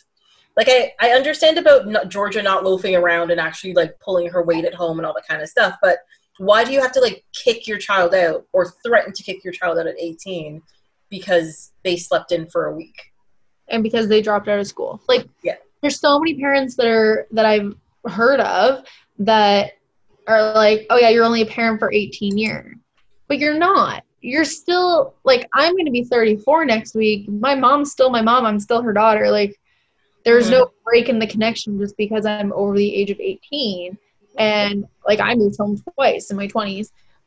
But like why are parents so much like no you that's it you're 18 you're out of this house. Yeah, you're like, still a parent. You still have to take care of your child. Yeah. Like it's like unfortunately it's not an 18 year commitment. It's a lifelong commitment having a child. Yes. And also, their house was massive. It's not like she was taking up that much space living there. Yeah. My other thing, how did they own that house on one salary, on a professor's salary? No, doesn't the mother work? I'm assuming the mother worked because she got up and had suits on all the time. Oh, I assume that's just what she wore because she never went anywhere. I think you only saw her in the house, but she, I assumed she worked because she was wearing like pantsuits and blouses all the time, unless it was the weekend. Because there was definitely like a different look she had on on the quote unquote weekend and when they went on vacation. They really did not stress that part that she had a job. I thought she was just like a stay at home mom that put the suit on to go talk to the principal. Oh, oh. Interesting. And like when she woke up Georgia to put on some clothes and go to a job interview, she had on like a suit. Like she had on like a button up shirt with a jacket, if I remember correctly. Okay, so, so mom had a job.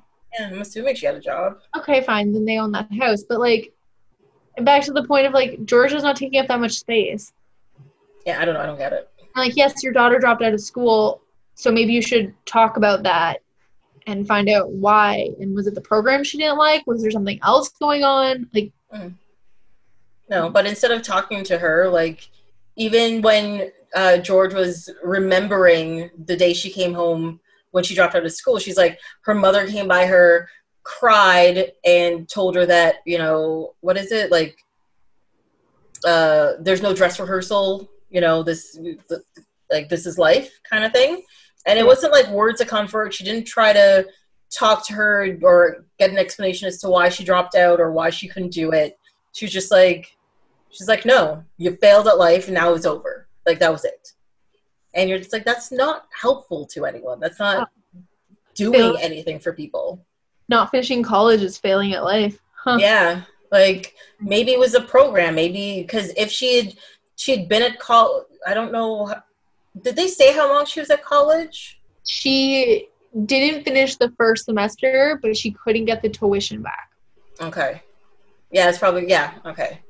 So like maybe what it was is that you know you had to think of a new program to get into. If you sat down with her, you could have made a plan, but instead a week later, you're just like, sucks for you, get the fuck out. So yeah, go get a job, go back to my house.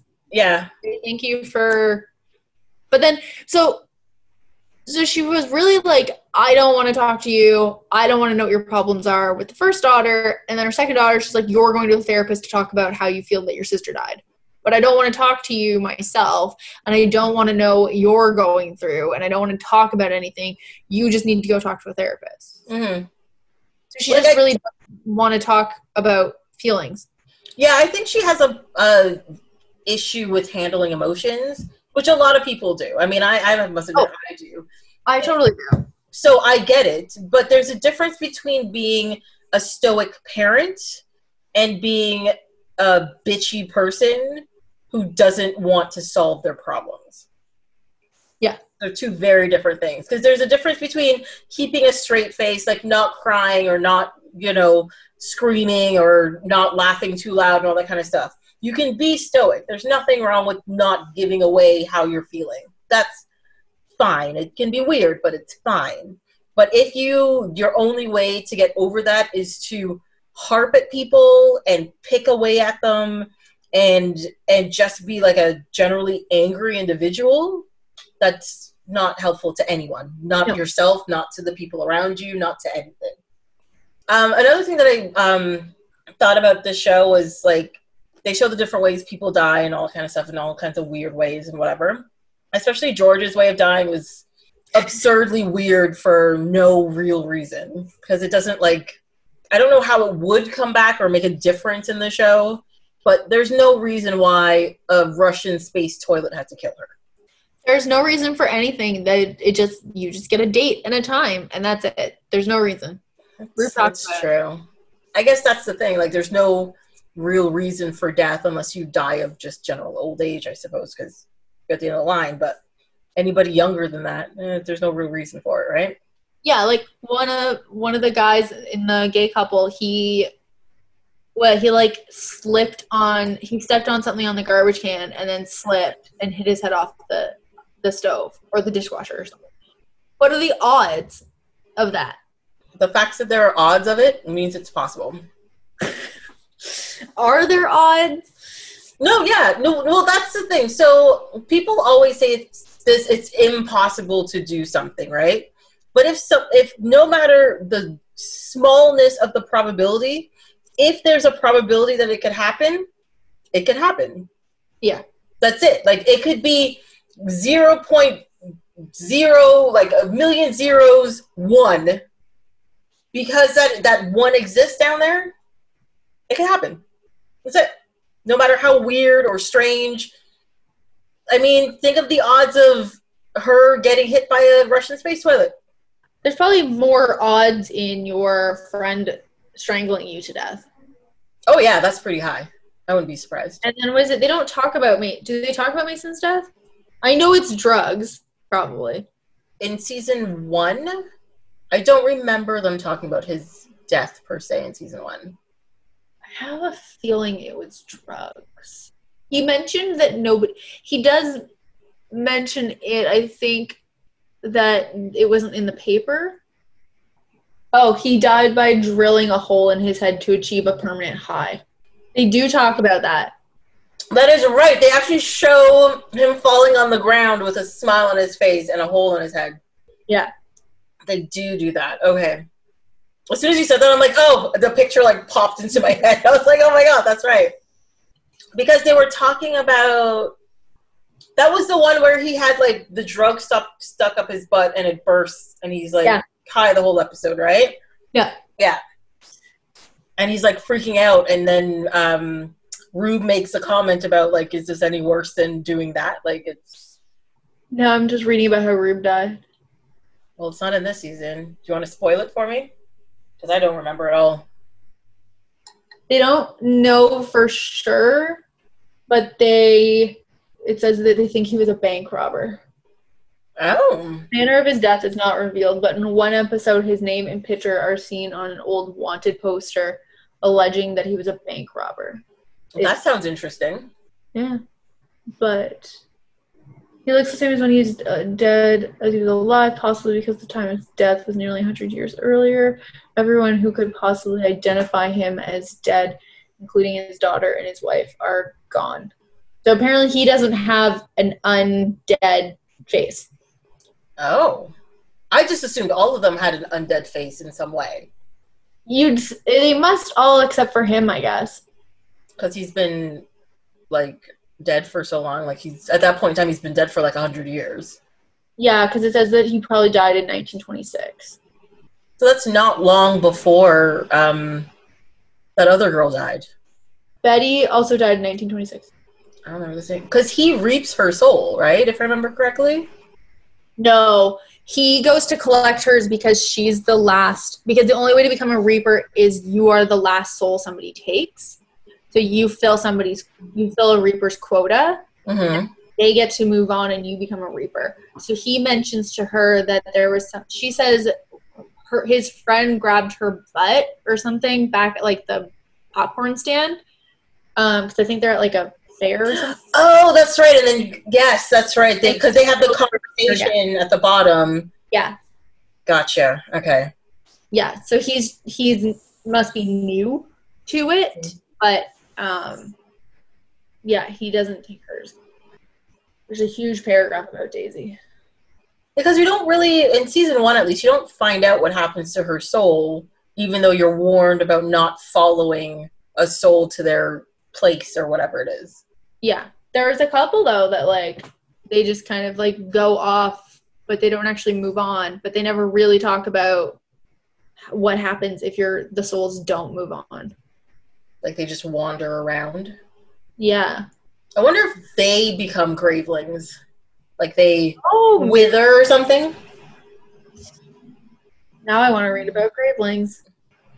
So okay, so the one thing that really bugged me about this episode about the show, and it, it I know it came out in a not very technical technical technology time, which is fine, but there's a lot of room for error when you think about it in the fact that he gets the list, a printed list, and then mm-hmm. he writes the printed list in a notebook, and then he writes the notebook information on a post-it. Yes. Why wouldn't he just write the post-its? Well, he's he's given something and then he has to hand them out. So I don't know. It in a note, another notebook. Just I guess it, it has to it has to do with all of the paperwork they have to do later on, I guess. I don't know, but like he could write it down wrong in his notebook and then writes it down wrong on the post-it, and then somebody gets missed. And yeah, and that's the problem. That's why there's that one episode where they're doing all the paperwork and she's like, just digitize the system. It's going to be easier. It's going to be better to track, blah, blah, blah, blah, blah. And he's all against it and still gets everything printed out at the end. And Yeah. yeah. I'm, I must admit though, like I myself do tend to print things that I think are quote unquote important that I just want to like have around. I do still do it. Or my other thing is, I find it really difficult to edit while I'm sitting in front of my computer sometimes when Yeah. something's more than like three or four pages. So, like, I'll have something that's like 60 pages long. It can be a waste of paper, but I print stuff sometimes to just like go through and edit things better. But like they, you'd think that the piles they put together while they were typing them into the system would have been enough because he still had all the information on people's last words and they were still grouping them So why would you need it printed out as well when it's already all on paper? It has to be in the ledger. I don't know. Well, and that's the thing. They kept asking him questions like, so why are we doing this? How should we organize this? It depends who it's looking at. So who's looking at this and why are we doing this? And he's like, just do it. You don't need to know that. Other people, we were just keeping track. And like, like I think they just wanted to have a, an episode on paperwork because they're like, why does he keep writing shit down? It's the year 2003. This makes no sense. Yeah. And so they're just like, let's make an episode where we digitize dying. Like, okay. I think he just do he doesn't know why they're doing it either. But he's also a person who's been around for a hundred years. He's probably just used to having things on paper. He was told to do it that way, and he's just kept doing it that way instead of moving with technology. Yes, which is one of the big things that you have to do is you can't just you can't just do things because somebody else told you to do it when you started. Mm-hmm. Which is one of those things that we always have like a training when somebody's like, "Why do you do this?" and we're like, "I don't know. They just told me to do it."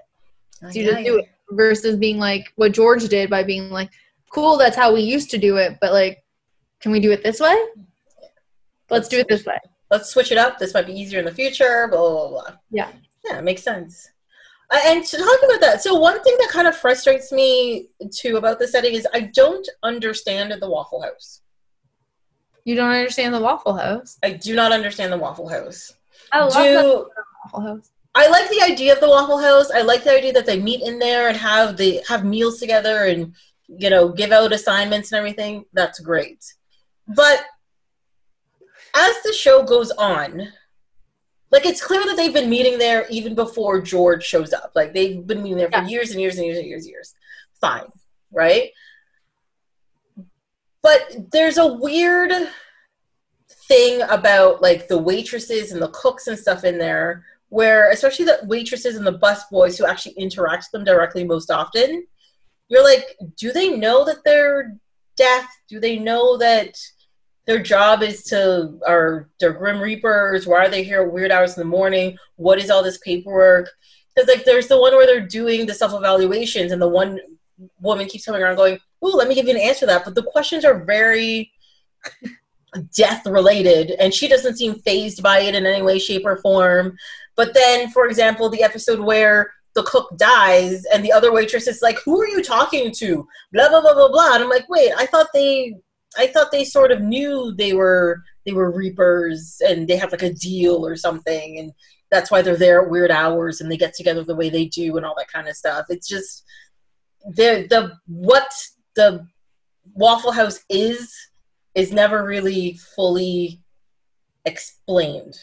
I think the Waffle House is just the diner down the street that they became regulars at and the waitresses just bat an eye at it. Like um my dad and I are regulars at Fran's and I'll go on Sundays where my sister will be an hour late, an hour after the time we agreed to meet, and I will sit at Fran's for an hour with a coffee in a booth, taking over the entire booth with my Kobo because my family's late, but they know that we're there every week, and my dad's there twice a week usually if my sister's in too. Mhm. So I think that it's just they went there, they became regulars. The wait staff is like that's the group of five weirdos that are here every day, all day. They buy food. They might tip well. They must tip well. Um, and so they just the wait staff just doesn't care. They just they're like they're the weirdos that are there. But they're but they're always here. They're paying for stuff. They're buying food. They're tipping us. Whatever. Let them, let them be weird. At first, that's what I thought, but then the waitress, the staff started interacting with them, and I was like, "This, this come, this is beyond just regular customer who's weird." I don't. That's how I felt, at least. I don't know. You don't have you don't have wait staff at your regular places that chat with you about your life. Yes, I do, but that's the thing. Like, they know what I do. They they know why I'm there. They know who I'm going to be there with, and Well, they like, know. They know who they're going to be there with. I mean, like why you're there is usually just to eat, to Mhm. consume food, and hang out with your friends. So they're just the weird group of friends. Yeah, but they're obviously like Rube is there like 20 hours a day. Yeah, he doesn't do anything. He runs, That he's got lots of money. somehow he's got tons of money. Um, maybe from his bank job that he did, and he had like stashed away cash at some point. Oh, not him. But um, but yeah, like I don't know. I just, I just, it seems to be this weird. Like I feel like it's purgatory in there. Yeah, you know what I mean. Yeah. It's just like where they're because there's also other weird couples that are in there. Mm-hmm. Watch the other groups that are in there. They're not like I just remember there being like one one the night that they were doing the self evaluations, the other people in the restaurant in the middle of the night, but it was the middle of the night, so I just took it as it was the middle of the night. But the there was like an old man with a young woman in like really fancy clothes. Mm-hmm. Yeah, and they kept staring at them, and I was like, "Oh, something gonna happen here," and then nothing happened, and I was like, "Okay, it's odd." Yeah. Interesting. Yeah, Bryan Fuller only did season one. Interesting. but he's credited as the creator of all of the. Well, he cre- he created it. Yeah, I'm trying to think of what else. I was seeing if there was anything on Wikipedia about it, but there's only they only talk about the waitress that they think maybe she's a psychic. The black one. Um, Kathleen. I don't know which one that is. Neither do I. the usual server. Well, because at the second half of the series, they get a different usual server. They, it's a black a black woman, and she's the one in the episode where um, they're doing all the paperwork and stuff, and is asking them, "Do you need help? I can help you answer questions," and blah blah blah. Yeah. And then from that point on, it's always her. But earlier on, it's this it's this woman who gets yelled at by the cook all the time, and it's a it's an older white lady. Yeah, and then she likes well they at the beginning it's like both of them I think and then she kind of takes over um the second half. But I feel like she's in a couple of the first episodes too. Yeah, I didn't remember. Maybe it's because there wasn't that much of an interaction earlier on, but I didn't remember her as like earlier than that. Yeah, and then she gets mad at them for take but then see my thoughts on if she knows what's going on when they're in there at the beginning of the paperwork episode where he's got all the tables full of paperwork she's just like she's like well you're taking up my whole section Mm-hmm. like she expects other people to come in Well, they're at a restaurant, so yeah, like they're like even if they're uh, they're undead, quote unquote, like they say at the beginning, you still have to make money. And as a waitress, I'm assuming as a diner, they work on tips, and you know if people are sitting in their section and all that kind of stuff. So if the tables are all taken up, she's not getting anything from it. But don't you think they would have mentioned something like that because rube would have known Yeah, but that, I think that's one of the reasons why he he quote unquote orders food for the other tables, right? So Well, that he can take them over. in that episode yeah but like he never really mentions if she's works with them And this is why I'm confused by it. or their company Yeah. You're like, like, yeah, he's like, they're on another, they're from another floor. We just, we got to work together though. That's it. yeah well like there's the different groups of of reapers like so does mm-hmm. she, is she a reaper but for somebody else Like, that's the thing. I don't think she's a reaper. Like, what I, like, what I was saying is, like, I think the restaurant is a quote unquote, like, purgatory. And it's a place for reapers to meet, to do whatever. But, like, for the living, it's just a regular restaurant and you'll have regular people go in there and get food. Right? So, to, to them, what the reapers are doing isn't weird, but they still have to run it like a proper business. well we're gonna have to watch one of the episodes in season two because i remember the waffle house burning down What? yeah That's not acceptable. it burn it burns down i don't know which episode but i remember it catches on i'm pretty sure it catches on fire oh I mean, I can't find it, but I mean, I searched for two words. I don't want to read through the whole episode guide. Interesting. Season two seems interesting. Yeah, I kind of feel like after, despite it being kind of depressing because of the time we're living in and stuff, after watching the first season, I'm kind of like, oh, maybe I should try and watch the rest of the show. You should. Yeah, track it down. I mean, it's, like, on, it's on Project Free TV. Eric McCormack's in three episodes in season two. what? Yeah, and I remember his character very well as soon as I saw his name. I was like, oh, oh, you. Okay. I'm assuming, uh, based on your uh, reaction there, I think it's a character you do not like. That is true. That is Gotcha. very true. It doesn't list in here that it burns down, but I'm pretty sure it does. Maybe it was in the movie. Did you watch the movie? Of course, I watched the movie. Maybe maybe it is in the movie. I don't know how to find the movie. Oh, film. New character. Why is there new characters? Oh yeah, and it was a straight to TV movie, wasn't it? Well, they I think they introduced a new boss because Rube is gone, so that would be a new character, right? Yeah, that was during his time where like he even left Criminal Minds about the same time because he didn't want to be involved in things with violence anymore. Oh, I guess that makes sense. Even But it- that like me really like I get Criminal Minds being like Yeah. too much to handle for that long. Uh, I mean, I'm surprised most of the main cast from the beginning is still on it, having to film all of that with serial killers like the entire time. Mm. Like it's super dark, and like even as actors and like even though they're actors and stuff, it still kind of like weighs on you to have to be put in these. You're physically put in these places, even though it's fake. It's still hard. It's a lot. Yeah. So, but like I don't know, Dead Like Me just seems different because it's not they're they're not being murdered by serial killers. But they're around death. Yeah, but a lot of them are just put in like very bad circumstances. Yeah. It doesn't say in here that it catches on fire.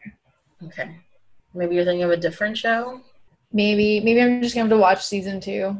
Yeah. Just you're just gonna have to do it in this point. That's it. Yeah. Yep.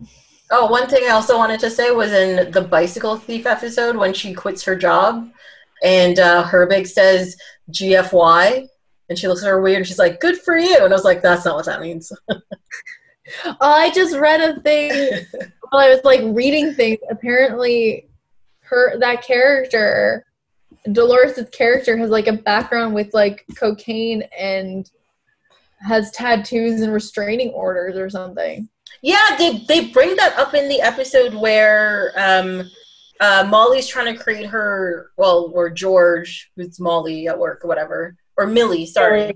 Uh, she's trying to create a backstory and she calls Rube her her sponsor or whatever. Yeah. And then she brings up the fact that she's like, oh yeah, back in the day, people were doing a lot of cocaines in in the '80s, and you know, so I'm uh, I'm well aware of the of the devil and and blah blah blah. And I was like, oh my god, okay. She's well aware of I was like, I was like, this is an interesting turn of events. I still hate you, but wow, okay. You hated Dolores? yes, I greatly dislike Dolores. Why? I, I don't like people like that. They're like I think the thing is about Dolores as the show goes on, she makes more sense. Like she does she's not just like a crazy person. Like with that when you first meet her you're just like, no, you're kind of crazy. What's wrong with you? Um so her decisions and her actions and stuff make more sense. But as a person in general, no, I do not like Dolores. I don't like people like that. I Okay. find her very off putting. okay. But I must admit, her website where people get to watch her do stuff, Yeah. that was like foreshadowing of the future and uh, creepy. That was very creepy. It was very creepy. Um, I was I was surprised that Millie or George stayed the night. But they stay. I don't even think they stayed the whole night though. Oh, she didn't stay the whole night. I don't think so. Okay. And yeah, that and the whole thing when she shows up at Dolores's house and uh, Dolores is talking about like uh, unscrupulous uh, drug addicts and homeless people, and she she mentioned something about which works out to she has sex with them, and I was just like, oh my god, things I don't need to know. You didn't want to know that? No, not not from her. I'm good. These, these are not things I need to, to to think about. Thank you very much. You've got that's everybody does it. Yeah. No, everybody does do it, but her with some random homeless drug addict who helped her line the drawers of her kitchen, get it on camera. It's not my it's not my idea of a of a good uh, good thought to have at any point. No, not really. But I mean, she makes like a decent amount of money doing it. Mm-hmm. I'm surprised that she has to work her the temp job still though. I mean, it gives her something to do. Yeah. You can make her a list of things to do when she goes home. I guess I mean, isn't that what we all do at work? Make lists of the things we'd rather be doing. when we get home. Yeah, it's so true. And the worst part is, is now that we're home, a lot of us aren't doing all those things that were on the list. So I'm doing a lot of those things. actually, you are. Like, you really are. Actually. it's mainly because I like I can't sit still. Mhm. I have to do things, and I like look around my apartment, and I'm like, "You're gonna do that one thing you've been putting off for months. Just do the thing." So that I do it. So I just because I can't sit still and I can't stare at things. So when I had to go to work, I'd come home and be like, "Oh, I need to do that." And instead of doing it, I would go out again. Yes. Now I'm not allowed to go out, and I'm here all day, and I stare at the thing 24 seven. hmm So then I have to do it. Yes, and I like that you're putting up little uh, YouTube videos about it. You know. Thank you. Yes. Go check Hi, I'm Erika on YouTube. It's great. Yes, please. There's a new episode almost every week. Not Mhm. every week, but like almost. Yes. So like, it gives you an idea for like DIY projects. You know, you put up a what did you do? You did a lamp. You did a a wall. You got some organization done. Yeah, I uh, pant- painted a wall. I did a gallery wall um, on Instagram TV, which I'm getting into and fully blaming all of that on the pandemic, just like people that are getting addicted to TikTok. Mm-hmm. Um, I hung a pendant light on there. I'm doing a long, of weeks worth, not weeks, months worth of protein shake te- testing that will be put into one video at one point. But I didn't want to drink like 12 protein drinks in one day. And I also didn't want to like sip it and then waste the whole drink because I have to pay for that. Nobody's sponsoring me hmm um yeah and i think having the youtube is also motivating me to to do the things at home that i wanted to do Yes, that's good. and now that i'm done watching dead like me i have to find something to do with my evenings Uh, well, we'll have to assign you another TV show then, even if it's not for this. Get you watching That's something else. yeah send me something else to watch Yes. i mean I i guess can watch season two so Yes. Watch season two and then watch the movie, and I'll be like, oh my god, I should watch this too, and then never get around to it. That's just what I do. It's fine. well if you're not going to watch it i'm not going to watch it I might watch it. You don't know. I'll add it to my list of already very long list of things. Tell you the truth, though, I, ha- I actually have been going through my list and I've watched a few of the movies that are on there. So I'm very happy to say I got to delete some stuff off my list. that's good Um, but they're more like older movies, except for um, I watched Arrival for the first time like two weeks ago. was arrival Arrival's the the alien one where they have to figure out the language and communicate. is it matt damon It's not Matt Damon. That's the Martian. That's a completely different movie. What's wrong with I thought he was i thought he was in that one too No, he's not in that one. It's uh, Jeremy Jeremy Renner is the is the male lead in that one. he really looks good as hawkeye Does I mean the first thing I ever saw him in was The Unusuals, which was a super short-lived TV show. Like it was a procedural comedy thing. Um, and I saw him in that, and then he got. I think he was hired as Hawkeye, and I was like, "Hey, it's the guy from The Unusuals," and people were just like, "What are you talking about? That's not a thing." Um, I'm now looking him up because I don't know what the first thing I would have seen him in. It wasn't. It wasn't as Hawkeye. Oh wow, they gave him a TV show. Hawkeye's getting a TV series. yeah, on Disney Plus.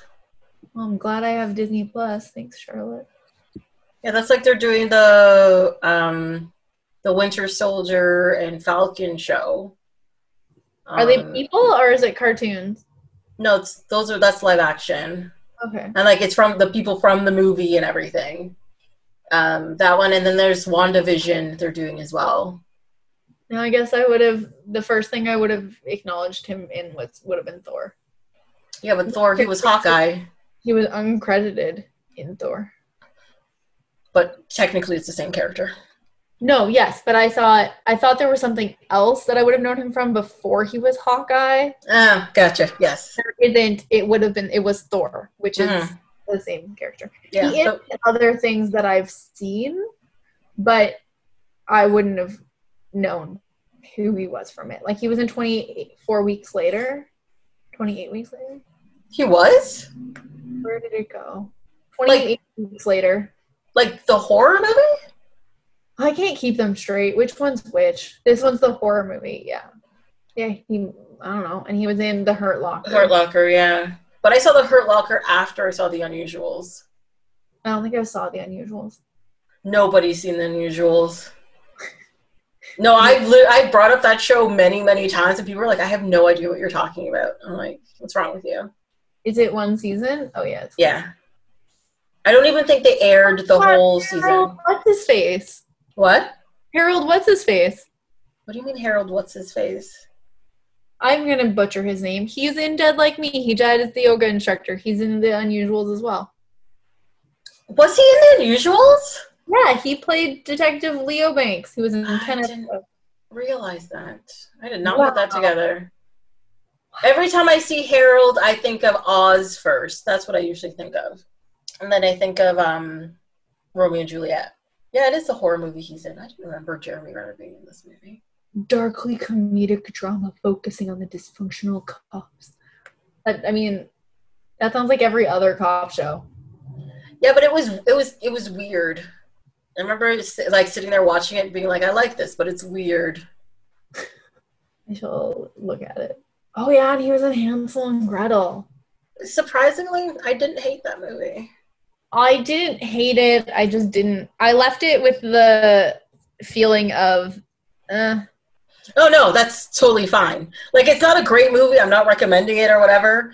But I watched it and I was just like, okay, right. yeah, like I didn't hate it, but I also am never gonna watch it again I, or tell people they need to see it. yeah, no, that's not that's not on a list of things I will tell people they have to watch. Definitely not.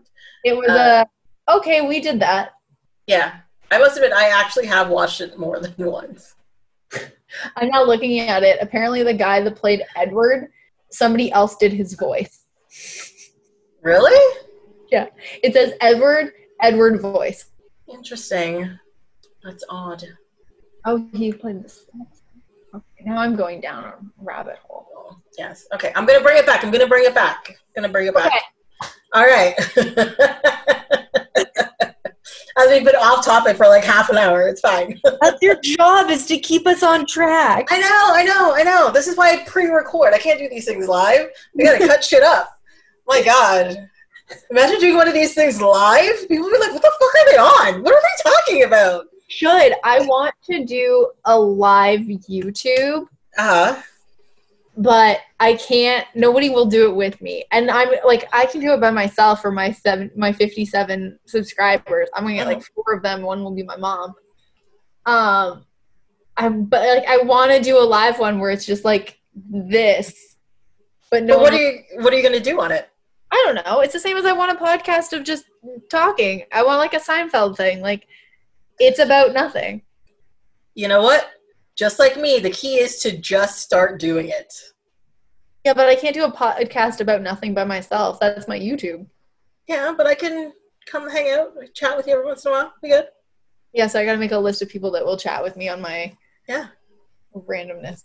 I know. Well, that's why I don't do this by myself either because I'm like, yeah, I like talking about movies, but I like talking to other people about movies. That's why this is the format that I'm doing this in. Well, I'm sorry I dropped the ball on Darkwing Duck. It's okay. That, that was a much bigger commitment than I realized. I thought it'd be like this, like 20, 30 minute episodes. This was more Mhm. than 30 minutes an episode, but they were car- it was cartoon. I was like, oh, it's like 20 episodes. What was it like 75 or something? it wasn't 75 episodes. It was like 40. Okay, still. no, I think it was 28 or 29 episodes. It wasn't even that much. Okay, right. Disney Plus says it's not season one. It was like volume one or something. Yeah. I was not. I was not prepared for that. Well, that's the thing. So back in the day, cartoons they they didn't really have seasons, right? They'd have a set they would just do, put out there, they'd take a break, and then do another set. So you can have seasons that are listed. I think like He Man and like um like Thundercats and stuff. Their quote unquote seasons are like seventy or sixty episodes each. But really, in a year, they showed like 30 episodes, right? So you got to get them in volumes or whatever. So it makes a difference. And now I have the Thundercats theme song in my head. It's fine. I don't get theme songs stuck in my head. I don't get songs Oh stuck in my god, you're you're a crazy person. Thunder Um, the like if you listen to Darkwing Duck, you will know Thundercats theme song is my favorite theme song, and it gets me hype, hype. Okay, that's it. And I make weird faces when I sing the theme song and stuff because you got to do the sound effects and whatever. It's You do. amazing. Right now, What? do it for me. Okay, hold on. I gotta get in. Whew, okay. I have to stop laughing. Whoever's listened to previous episodes have already heard me do this, but still, it's gonna be great. The second time around is, is amazing. Okay. Thundercats are on their move. Thundercats are loose. Feel the action, hear the roar. Thundercats are loose. Thunder, thunder, thunder, thundercats. Gotta do the whole thing. It's amazing. I love it. I love it. That was great. I think I Um, sang one of the lyrics wrong, but it's fine. I wouldn't know. It's It okay. freaks me. Yeah, now I'm just I'm like feeling jacked. I'm like, yes. Yeah. Oh, let's do this. Did you get outside today? Not after I do this, I'm gonna go outside actually. Yes. Like I said, I woke up late and yeah, so yes, it's fine. I can't wake up late. I have this thing that will let me sleep until 10 and then he sits on me. Oh, gotcha, yes. So She's talking about her cat, guys. It's okay. I wanted them to go to their own conclusions. Excuse me. Bless you. Yes. Uh no. But I like I tend to on average I tend to wake up without any kind of alarm going off. My wake up time is eleven o'clock. But that's on average because I tend to go to bed at like one, two o'clock in the morning. So it does it's the right amount of time. Um, yeah, when I go to bed at like one o'clock, I'll still wake up at like eight. yeah, no. No. And then I put my eye mask on and I go back to sleep until the cat sits on me. On weekends. Weekdays I get up and I do work, hmm fortunately. So do I. So do I. Indeed. All right. So, so final thoughts on Dead Like Me. Oh my god, you put me on the spot. Um, it's not what I remembered. It's not as funny as it used to be. It's kind of weird. I didn't hate it. Oh, okay. That's very medium level. So, wait, would you recommend it to people to watch? No, No. No. Okay. I got that. All right. Most of the things you said, I agree with. Like, it's not what I remembered at all. I remembered very little, actually. It's not as funny as I thought it was going to be. But I'm really not sure if that has to do with just generally like my age and my view of the world now, or if it's the time period that we're in. Like, I'm not too sure, or maybe a combination of those two things that have made it feel Yeah. different. I don't know. Would Uh, you suggest it? Um, I think if people are desperate, or if somebody's like, "Hey, I just finished watching Six Feet Under," I kind of like that kind of thing. I might say, you know, have a look at this. If by weird chances somebody says that to me, I would suggest it, but I think it's more likely we're gonna get hit with a toilet seat from space. yes. Uh, but yeah, no, I think like if it's in somebody's collection or if it's on in somebody's list to watch, yeah, I say it's still worth a watch if you have it or if it's part of something you want to look at. Yeah, if you have it or if you have a way of getting it, but because it's not on a stream, an easy to stream site, like Project Free TV is not difficult, but every time an episode changes or ends, you have to exit out, go to the next one, close like a ton of pop ups. Mm. Versus, I enjoy even the stupid shows that are on Netflix because I don't have to do anything. It's yeah. background noise, it's continuous background noise while I do whatever else I'm doing. Versus anything that's not on a streamable site like that, it's there. I, I gotta pay attention. I mean, I had to Yeah, pay attention, anyway, but It's on like Prime in the states or something, right? it's on Prime in the states. It's not on Prime in Canada. Mhm. Very upset about that. Yes, I mean, just make it available to all of us. Okay, we're Yeah. in this together. Yeah, Just let it happen. yeah. Yeah, I need So to watch these. States, Go for it. Watch it because it's on Prime. But Mm. apparently in Canada, we don't get to enjoy it. No, not at all. Mm-mm-mm. Uh, well, I guess that's it for this episode of Off My Shelf. Thank you so much for being here, Erika. Thank you for inviting me. Yes, and go check out Erika's uh, YouTube page and Instagram, which is Hi, I'm Erika. With No a K. Spaces, Erika with a K. Yes, thank you. Uh, you'll be very delighted to, to see the things that she does. It's a lot of fun. Thanks. Yeah, especially if you're a DIY person, she'll get you motivated. There's also a lot of old baking videos. So if you like baking or watching somebody fail at baking,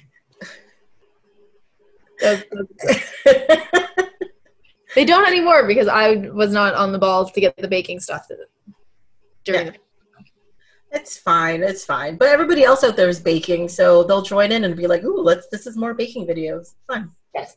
I think you were just ahead of the trend. Is really what the, the case is. I'm like month three where people are redoing their apartments. Everyone's mm-hmm. in month one and two where they're still baking.